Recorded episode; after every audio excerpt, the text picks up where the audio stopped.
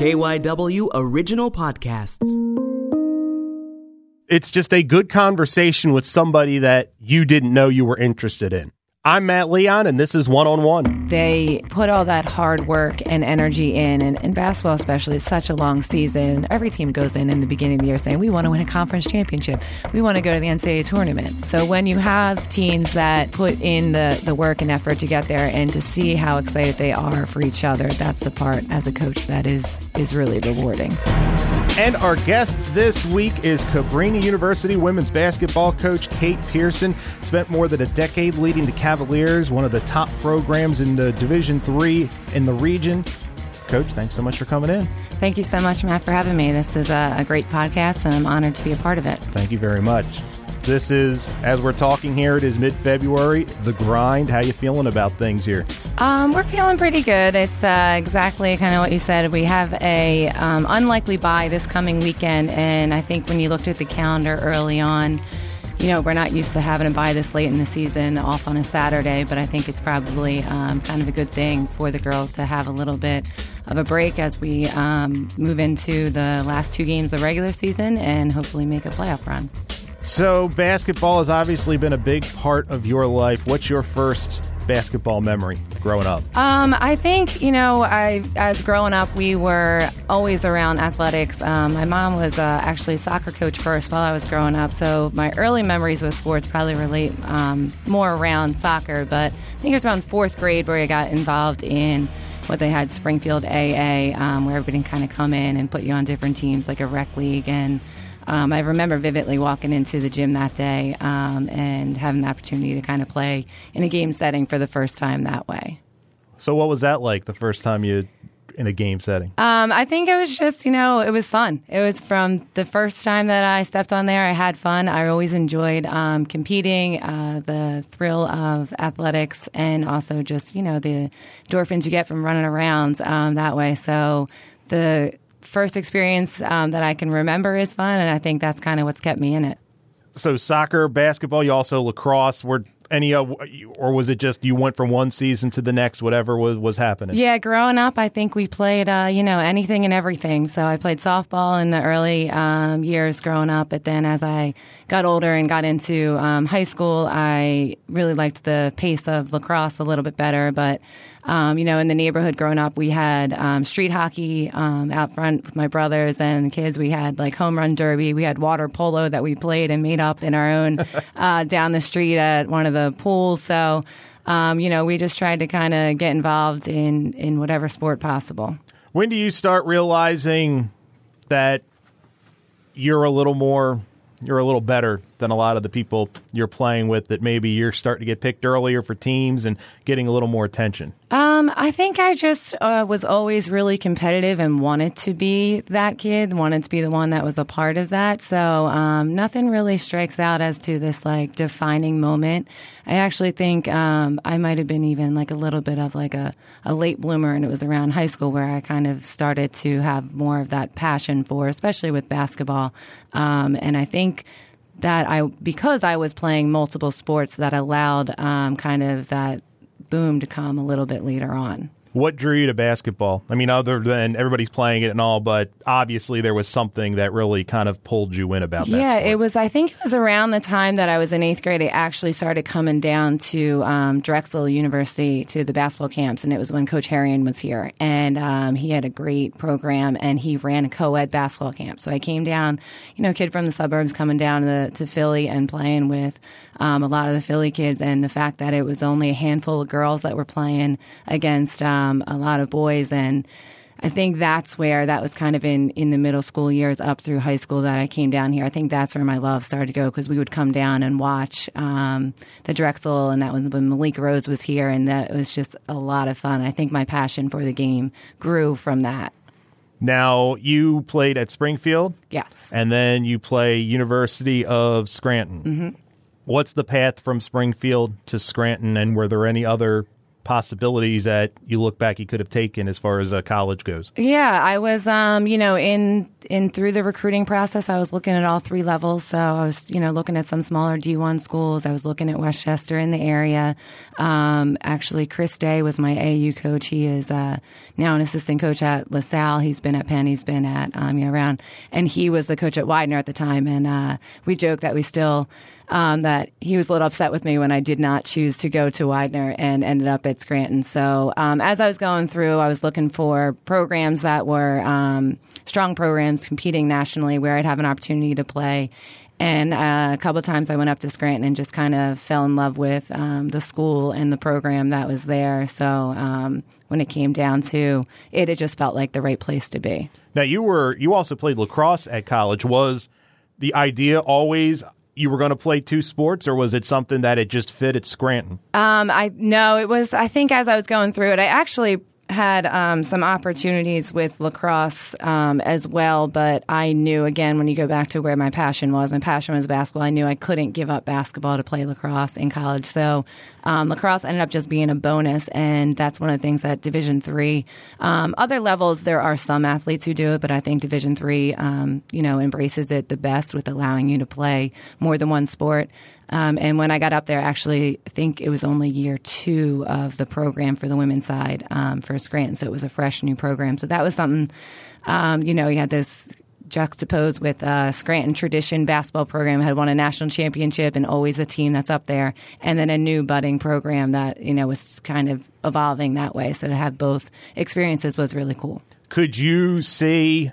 Could you feel the different dynamics of an established power and a a program building from the ground up even as a as a college kid? Did you feel a difference? Um, i think you know and i look back now and i think about with basketball it was like there was an expectation when we walked on the court that we were um, to win. And i think when you walked on the lacrosse field um, that there was a little bit more of I don't want to say happy to be here because they did want to, um, you know, grow and get better, but there was still that kind of building. There was definitely a little bit of a different feel. And I also think that allowed me to have some success with the lacrosse part of it because um, most of my focus was on basketball, and then lacrosse was just kind of a bonus. And I would roll into it a lot less pressure, just kind of go out and play, and uh, and that kind of gave me two different feelings and, and experiences how was the juggling act of, of two sports? Because I'm sure, I mean, it's not that long ago, but the intensity of a season maybe wasn't as much of 12 months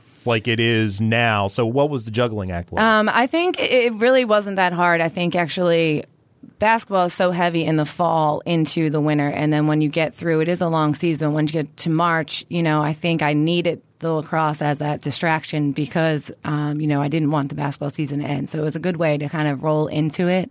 And I think as an athlete, the more I had with academics um, and athletics to have to balance, the better I was at staying focused and staying steady with both. So you ran the point at Scranton? I did. I did. Looking at their record book, your three point attempts, assists, you're all all over the place. How would you describe your style as a basketball player? Um, well, I'm sure too. Even though I was a point guard, and I've had some um, point guards that I've coached that I've kind of had to explain. I was a scoring point guard, so I did look to shoot. Um, but you know, I tried to, um, as a player, just see the court, know what um, you know, and one of the things as a coach that we talk to our players about is trying to put your teammates in the best position possible. So play to their strengths. So you know, you don't necessarily want to push the ball up the floor and throw it to um, you know a post player who's running in the middle of the floor. We want to make sure we're kind of pushing it and getting them in the in the right scenario. So um, you know, I was looking to run our offense, know where to put people in the right spot, but I wasn't afraid to take the shot when it was there. How was the transition to college? Was it at first a big whoa, this is a lot different, or was it pretty much okay? I'm I'm feeling pretty good. Um, you know what? When I first got there, zero problems. Um, I was excited to be um, a little bit away from home. Um, I was excited to get right into pickup and preseason and working out and doing all that stuff, but. Um, I think my preseason was so strong that then I hit a little bit of a bump once we got into the actual um, like practices.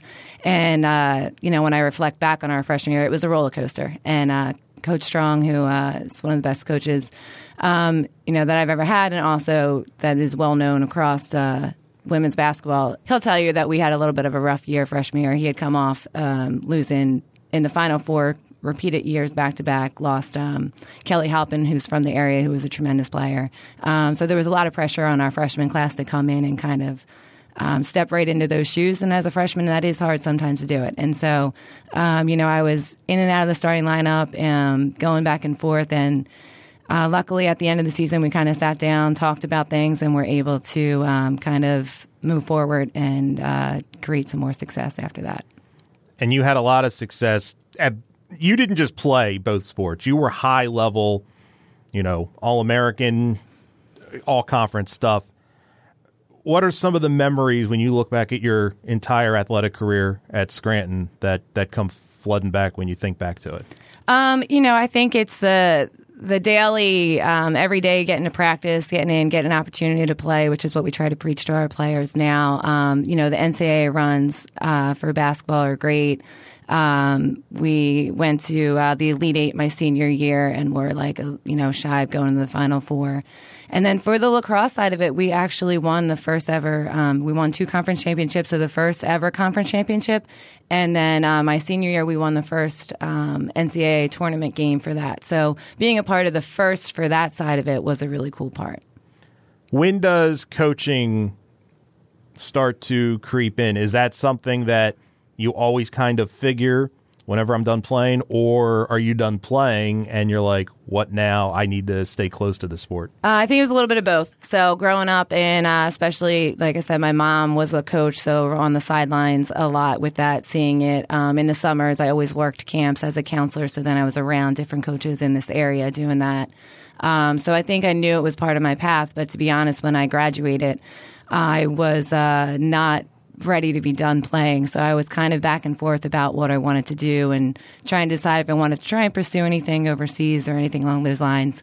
And then I got a phone call from Bobby Morgan um, that she was taking over at Cabrini, and um, I actually, my mom, when she told me Bobby called, I didn't believe her because Bobby was the Haverford High School coach who was our rival when I was at Springfield. So to me, Haverford High School was Bobby Morgan, like right. they were one and the same. Um, so when uh, she was taking over at Cabrini and was looking for somebody kind of fresh out of college, played Division three, that um, could help, you know, kind of navigate that part of it because that was new territory for her. Um, she gave me a call, and uh, so it kind of happened that way. It's kind of one of those things that life happens to you sometimes. And you mentioned your mom coached soccer. She coached soccer at Cabrini. She started it. She actually, with uh, Dzik, was the first uh, coach for the women's program there. So yeah, so Cabrini actually is in my blood because then if you even go back even more, uh, Mother Ursula, who was the founder of Cabrini, was actually the principal for my grandmother at Mother Cabrini High School in New York. Wow. And then comes down, my two uncles um, went there, played soccer. Then my mom plays there, so it was kind of one of those like meant to be. how much? Because how? Well, first of all, how comfortable are you coaching at first? Is it a difficult transition to go from playing to coaching right away? Yeah, uh, I actually really struggled with it. And actually, my first year, I didn't have to struggle with it too much because we were in a scenario we were picking people off of different teams to fill a roster. So I got to practice almost every day because we needed bodies. So um, the first year, it was great because I kind of got to do a little bit of both. Um, I think it was probably about year three. We were going into um, playoffs, and like I think that's when I was going to bed thinking more on like about what's going to happen tomorrow with the game, looking at it that way, and that's when I felt like I finally transitioned a little bit more into that coach mode. But those first couple of years are hard because you want to hold on to being able to play as much as possible. So, mention your mom coached at Cabrini. How much did the familiarity with Cabrini help you when you get started coaching? Um, I think it was really helpful because I think, especially for um, Bobby at the time, she was looking for ways with, um, you know, navigating through the recruiting process part of it. Um, she knows the X and O's, you know, best than any anybody I know on the coaching side of it. So it was more on the Division three model, um, playing at that level, and then um, Cabrini. So the fact that I kind of grew up on that campus, and my mom and I have a great relationship. But when I was looking at schools, part of the reason I never really looked at Cabrini because I wanted a little bit of a separation that way. Um, but I knew uh, it was a great place for um, people to come have a great overall experience athletically and academically. Division three is a little different. How much did and does the fact that you went through Division three as an athlete help you when you're coaching? Um, I, it helps a lot because you know as you're going through, you're looking for um, players that have the same passion for um, the sport. You know, at Division One a lot of times you'll find um, players who are passionate about it, but they're also very good at it. And then the incentive with, um, you know, scholarship and all the um, perks around it can keep them um, at a program. At Division three, you know, you're trying to make sure that the players understand the balance of both. You want to find players that love the game enough, but then also know um, that as a coach, I'm going to give them opportunities to, you know, pursue other um, opportunities, including uh, we have a number of kids who come to Cabrini as dual sport athletes, and that's also a credit to coaches like Jackie Neary, and Ken Prothro, um, whom women's lacrosse and men uh, women's soccer are actually two. They're sports that we seem to share athletes a lot, so um, our relationships there are important for it. Time for a break on one on one. We will have more with Cabrini women's basketball coach Kate Pearson right after this. It's the smart look at the issues catching fire in Philadelphia. Flashpoint. What we have is a crisis. This goes way beyond just the perpetrator. You know how many times I had stopped people in front of my house from shooting up? It was a moment where black and brown people on the margins got to say, no, we've been hurting. I think we f- forget that you came from somewhere else too. Host Cherri Gregg walks you through the flames. On air Saturday evenings at 9.30 and Sunday mornings at 8.30 or search the Flashpoint podcast on the radio.com app. And we are back on one on one. Our guest this week, Cabrini University women's basketball coach Kate Pearson. So you spend four years with Bobby. Yes. Bobby leaves, go to Haverford. Bernadette Lakaitis comes in. You stay on staff. What is it? What is it like that transition? Because the success level stays very high. Yeah. So um, Bobby had done, you know, such a good job with the recruiting process that we had um, when Bernadette came in. We had, um, I think, eight seniors on the team that year who so that were part of that first recruiting class and a part of kind of the build up. Um, and then the the junior class was was really strong too. So. Um, at the time, I was teaching, you know, as a part time assistant, you have to fill your way. So I was teaching at St. Catherine of Siena, which was right down the road from um, Cabrini, and I was finishing actually my master's in CERT um, in education at Cabrini. So that was one of the reasons I decided to kind of stay on with Bernadette um, and go there. And you know, it was a, a great experience for me and um, to be able to work under, like I said, where Bobby is just, she's still one of my, my mentors and is so um, knowledgeable of the game. And then to see Bernadette come in and she just brought such great energy and excitement to, um, that's her personality no matter what. But especially, um, I think for a new job, she knew she had to come in and kind of, sell the girls on that part of it and they loved her. And so that was easy for them and for her to be able to kind of um, you know continue that success. And you mentioned teaching. I think one of the things that people don't appreciate is that assistant coaches especially at the division three level it's part-time. There are some places it's the head coaches are part-time division three division two. How was the juggling act of teaching practice coaching. You mentioned going for certification. Do you look back on that now and go, how did I do all that? Um, yes and no, because then as the you know as the assistant coach, what's nice is you know you can help out in all the capacities that you can, and it's really more on like the time crunch of all right, I got to get from school to practice to a game and on the road, and then you know more on the late night bus to turn around and be back in school at seven a.m. or whatnot. Um, but at this level, you also have the luxury of kind of all right, I'm going to come in, give my input, and then I'm going to leave, and I might think about it, but you're not taking it home the same way um, as as the head coach. So I think as the assistant coach, when you have those other things going on, it's actually a really nice outlet to just stay and be involved and give you something else to kind of put your energies at and give you an opportunity to kind of step away from your lesson plans or whatever else and shift gears for a couple hours to then go back to what you need to do to, to execute your full time job. How much did teaching help prepare you for coaching? And did it help you in ways that you didn't even realize it was going to help you? Um, yeah, I think a lot with preparation. You know, as a teacher, you have to map out your lesson plans. You have to think about, you know, making sure you're laying your foundation on this to then build onto that. And all of that comes into um, the coaching mode. And so when I'm coaching, that's what, um, you know, you would see my practice plan is usually laid out kind of like a lesson plan. You know, we have our goals, our objectives, what we're looking for to do that day. And then it's broken down as to, um, you know, what we're doing first and and how it's building onto that. So I think um, that mindset definitely has helped me um, in in preparing as a coach. And it was elementary school. I was uh, sixth grade. Yep. Okay, so sixth yeah. grade, older older kids. Um, when do you start thinking? I might like to have my own program, regardless of whether Cabrini. But when do you start like, I like this, I'm good at it, I think I might be ready? Um, I think it goes back again in, in the way that uh, the coaching has worked out for me. Again almost felt like it chose me. So um, when I stayed on with um, Bernadette as the assistant, part of it was again that I was. Um, you know, finishing up my master's. And I actually, at that time, thought I wanted to go more of the high school route, like stay in the, stay as the teacher and coach kind of on the side. So, um, you know, I was more setting my path that way. I really enjoyed teaching. Um, I liked kind of using both sides of my brain that way. I was an English teacher there. And then um, the whole coaching change um, occurred again with, uh, you know, Mike getting the job at Penn and Byrne deciding to go. And so for that, I felt like this happened for a reason. There was a reason for me now. I wasn't ready to step into um, the head coaching job at the time when Bobby left. Um, so when it came that extra year, I felt like uh, almost obliged to to go for it in that way. Do you feel comfortable right away? And how difficult is it? Different dynamic as an assistant with players than it is with the head coach. But you mentioned eight seniors that year. Bernadette was there.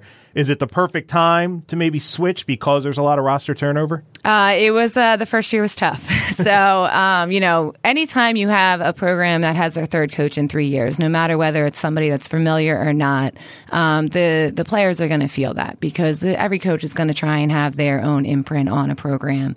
And I think as an assistant in my head, I was thinking, okay, well, I'm actually the best option for them because I'm the one that was already a part of this, and now I'll just move over. Uh, but that old adage where, you know, six foot between the bench and uh, what do you have to make? Um, the first year was tough with that because we lost eight seniors and because of the timing of when. Um, you know the coaching change happened the recruiting stuff kind of at division three is very fluid and there isn't you know um, more and more nowadays there's a little bit more of early um, people committing but at that time you know a lot of people were waiting until march in April, and that's around the time when the coaching changed. And I wasn't hired fully until July 1 was my first day. So we only had um, one player come in that year after losing eight players, and I think five or six of them were in that rotation. Um, so the first year was uh, definitely um, a part of kind of a rebuild into that mode. And it was a little tough to um, go from that success that I had as a player and then as a coach in those last two years, too. I think we were around like 15 and 10 my first year. Um, so it was definitely a learning experience um, and, and humbles you a little bit to know, okay, now I got to figure out how to be more of the head coach. That being said, though, like 15 and 10, there are a lot of coaches that would strive to get to that level. Do you feel right away. I'm I'm pretty good at this, even with the challenges with the roster and all. Like this makes sense. Um, I knew I wanted to get better at it. So I think when I look back at my first year, there were certain things that I'm like, okay, I know how to do X, Y, and Z. Um, but then, you know, as coaches, we are always looking for ways to get better. And so, no, I definitely was not thinking, oh, I, I got this. I think, uh, luckily, too, I had, um, you know, a, a great group of uh, coaches at Cabrini um, who have had a lot of success. So there's a lot of people that I'm walking into to doors. You got a minute and trying to pick their brains on on the best ways. And uh, you know, Bobby's still on my speed dial, so I know she got a number of phone calls uh, that year, as she still does. One of the things that's amazing, and I've mentioned this before to other people. Uh, the executive producer of the podcast, Tom Rickert, we got about 12 episodes in, and he goes, why does everyone have a connection to Cabrini? And it's true. I mean, they're in all different sports. It is absolutely amazing how many people coached there, played there, were an assistant. Uh, the ties are incredible. Do you kind of feel that and realize that that that Cabrini has been like this touchstone for so many places. And why do you think that is? Yeah, I mean, I, like I said, I've I've listened to these podcasts and I've noticed the same thing, and um, I think it just kind of goes back to you know John Dzik was such a, a great. Um, administrator and, and basketball coach there. And I think like he's somebody I think of when I grow up and when I was growing up and knowing around the, the lines. And Cabrini just does a great job of pulling in people who care. And I think, you know, we have a good balance of um, coaches who see it as kind of an opportunity to learn and, and, as a stepping stone to grow and move on to other opportunities. And then others um, who kind of we we fall in love with what's there and it is really the people um, who make it such a great place to be. And, um,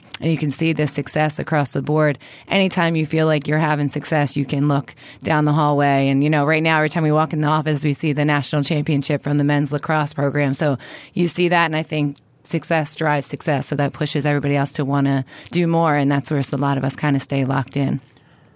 How many years as head coach until you really start to feel like you're starting to run downhill and you know what you want, you know the type of player you need, and it really starts to cook, in your opinion? Um, I think year four was uh, like the first year we won the um, conference championship and went to the NCAA tournament. And I think it was around then that's where that was my first recruiting class were juniors.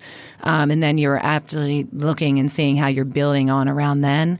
So um, I think that was when I started to feel more comfortable with, okay, this is now my program that I'm putting, you know, kind of my handprint on. But, um, you know, you're never feel completely comfortable because as soon as you get content, that's uh, what we talk to our athletes about all the time. That's when somebody else comes and creeps up. So we're constantly looking for um, ways to continue to get better and, and treat each year as a new year what's it like to take a team to the NCAA tournament? You've done it multiple times. How obviously it's special, but what is the feeling? What is the biggest emotion you feel when you think about the idea of taking a team to the tournament? I think it's just that sense of um, you know accomplishment that they put all that hard work and energy in, and, in basketball especially, is such a long season. Um, so when you see a team that's able to, um, you know, put their own individual needs aside um, in order to sacrifice for the best of the team and to get to that point that they're all striving for, every team goes in in the beginning of the year saying, we want to win a conference championship.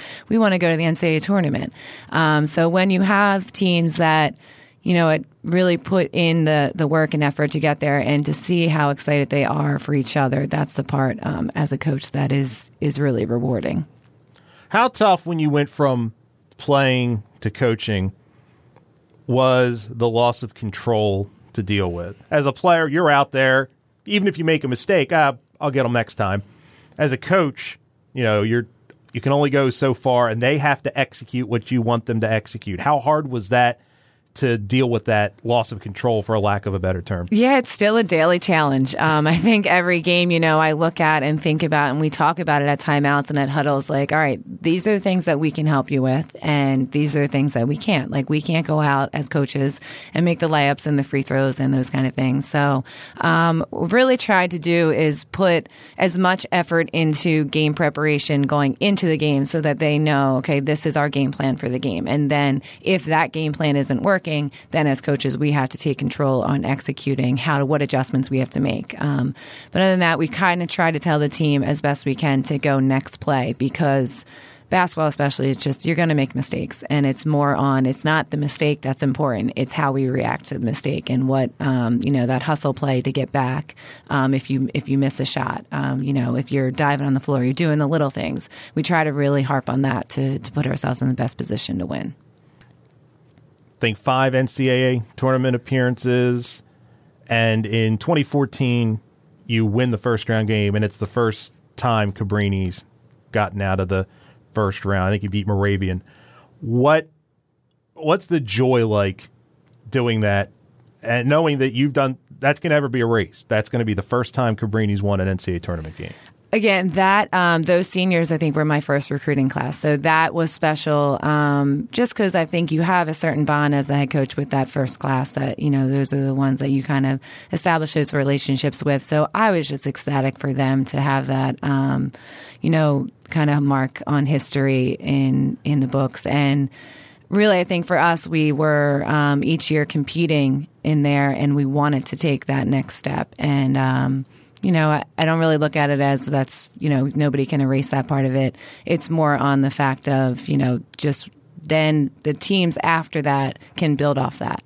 And that's, um, you know, every alum, we talk to them about the importance of kind of setting the tone. And then the current players are playing for the people before them and trying to build that family and that connection between the people of the 2014 team and now the people of the 2020 team. What is the difference? You're one of the few people that has been to an NCAA tournament as a player and as a coach. How is the feeling of accomplishment different? Is it different? Um, I think, like you said, you know, as a player, you only get so many chances because um, you know your your playing time is done. So you know you kind of look around and you just try to embrace that feeling. And then as a coach, you know you've been there as a player, and now you want your players to be able to kind of have that same experience. So. Um, it's more like I said. Every year we try to talk about um, playing our our team. Our whole season is for the seniors because we know that's kind of their last run at it. So we want to give them as many um, long lasting experiences as possible. So that's one of the reasons why I think that NCAA, um, you know, is a goal because you want to make sure that their season goes on as long as possible, and that NCAA tournament is kind of that that last run. So. Um, I think it's just special either way because it's another opportunity to play and another opportunity to be together. Is one more satisfying than another? Um, no, because it's kind of just you know I look at it as two different. I have my playing career and now I have my coaching career, and I just kind of look at them as um, you know equally exciting opportunities, and um, you know you just have a different appreciation from um, the sidelines, though. If you were recruiting my daughter, what would you tell me as a parent? How what is your how do you tell kids that kids and parents that Cabrini is where they should be? Uh, through the recruiting process, you know, we talk a lot about finding the best fit, the best overall fit. So, um, as a Division three um, program, we, uh, you know, my first question is always about their academics and what they're looking to study, and making sure that's something that um, Cabrini can offer them. Because post college, you know, your degree is going to be more important than um, your playing career. Um, and then from there, we just talk about, you know, if you want to have an opportunity to come to a program um, that has had success, um, that values the balance of the academics, the athletics, and the social, and that really cares about um, each other and the team. And um, you know we try to kind of build a family that way. And the family at cabrini stretches across the whole i think athletic department that way too and kind of um, going for each other. So um, being able to have kind of that small, tight knit community um, gives a different different experience. How much I don't know. Better is the word I want to say, but over the course of your career, when it comes to recruiting, just how much more of a better feel do you have for? Because I would figure by this point, you know the type of kids you need to fill certain roles, and you know kind of where to find them. No. Yes and no. Recruiting, I say, like every year seems to kind of differ. Um, just because, you know, you we try to kind of go to certain um, fits. So, you know, small Catholic college. So, when you're looking at small Catholic schools, um, you know, St. Hubert's, we've had success with with girls from that area. Um, but then we also sometimes want to go outside the area. Like I was a player who wanted to go a little bit away from home. So, the Philly basketball area is such a good. Um, there's so many good teams and players to pick from. So it's nice to have that in our backyard. Um, but I'll be honest that each year it kind of seems a little bit different um, recipe. And um, some of the best kids that I've had come through the program, I've maybe completely underestimated, and they kind of like decided to come, and we are like, oh, okay, great, we'll see how they go. And then they're some of the best players that we've had. So um, you really don't know until they get to there, and that again goes back to making sure that they feel that Cabrini is the best fit because if they feel it's the best fit, then they're going to put their whole self into it. How would Kate the player fare under Kate the coach? Um, Think we'd be okay. I think uh, some of the stuff that um, hopefully my team doesn't listen to this because some of the stuff that we promote, um, I will be honest, I don't think I did. Like we have what we call a gold star chart, and a gold star is if you take a charge. I'm not sure that I took a charge during, uh, you know, maybe accidentally. Um, I would get on the floor for loose balls. That's another one that we value um, competitor wise that way.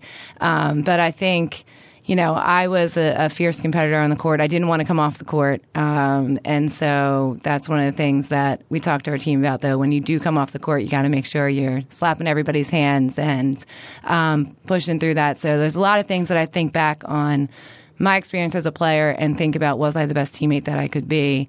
Um, and in certain ways, I think it was. In certain ways, I think I needed improvement. So the areas, especially where I needed improvement, are the things that I harp on as a coach. What's your favorite part of what you do?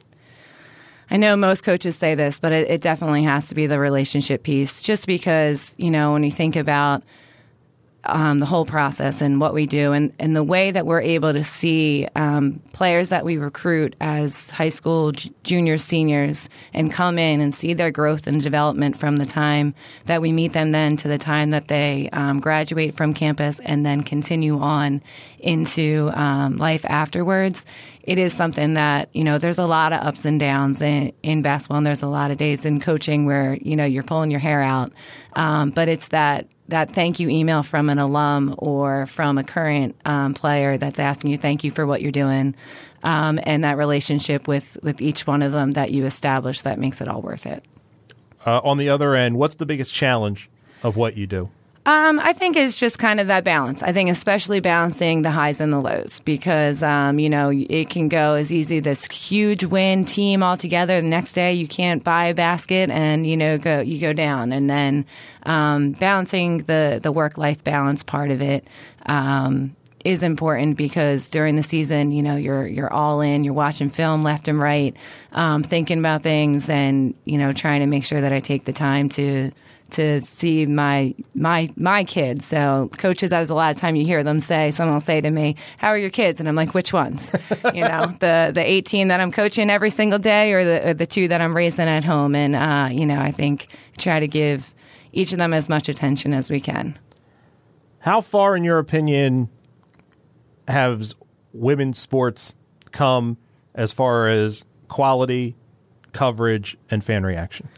Um, I think you know, when I talk with some of the coaches who have come before me and have laid the groundwork, coaches like Jackie Neary and Bobby Morgan, they their experience as players and even their early years of coaching are drastically different than what um, I had as a player and a coach. So I know that it has come leaps and bounds. Um, but I think as, you know, female athletes, we're constantly still looking for ways for it to improve um, and ways for um, everybody to kind of embrace, um, you know, women um, and college athletics along that way because there there is a lot of a lot of talent there.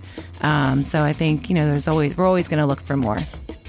Kate Pearson, thanks so much for coming in. Thank you. And that will do it for this week's episode. One on One is an original sports podcast from KYW News Radio. If you like the show and want to help us out, make sure you're subscribed so you don't miss an episode. You can help more people find out about the podcast by finding the show on Apple Podcasts and leaving a rating and a review. You can follow the show on Twitter at One on One Pod, and you can follow me on Twitter as well at Matt Leon 1060. Want to thank Kate Pearson, head women's basketball coach at Cabrini University, for stopping by this week. My name is Matt Leon. Come back next week for another good conversation with someone you should know more about.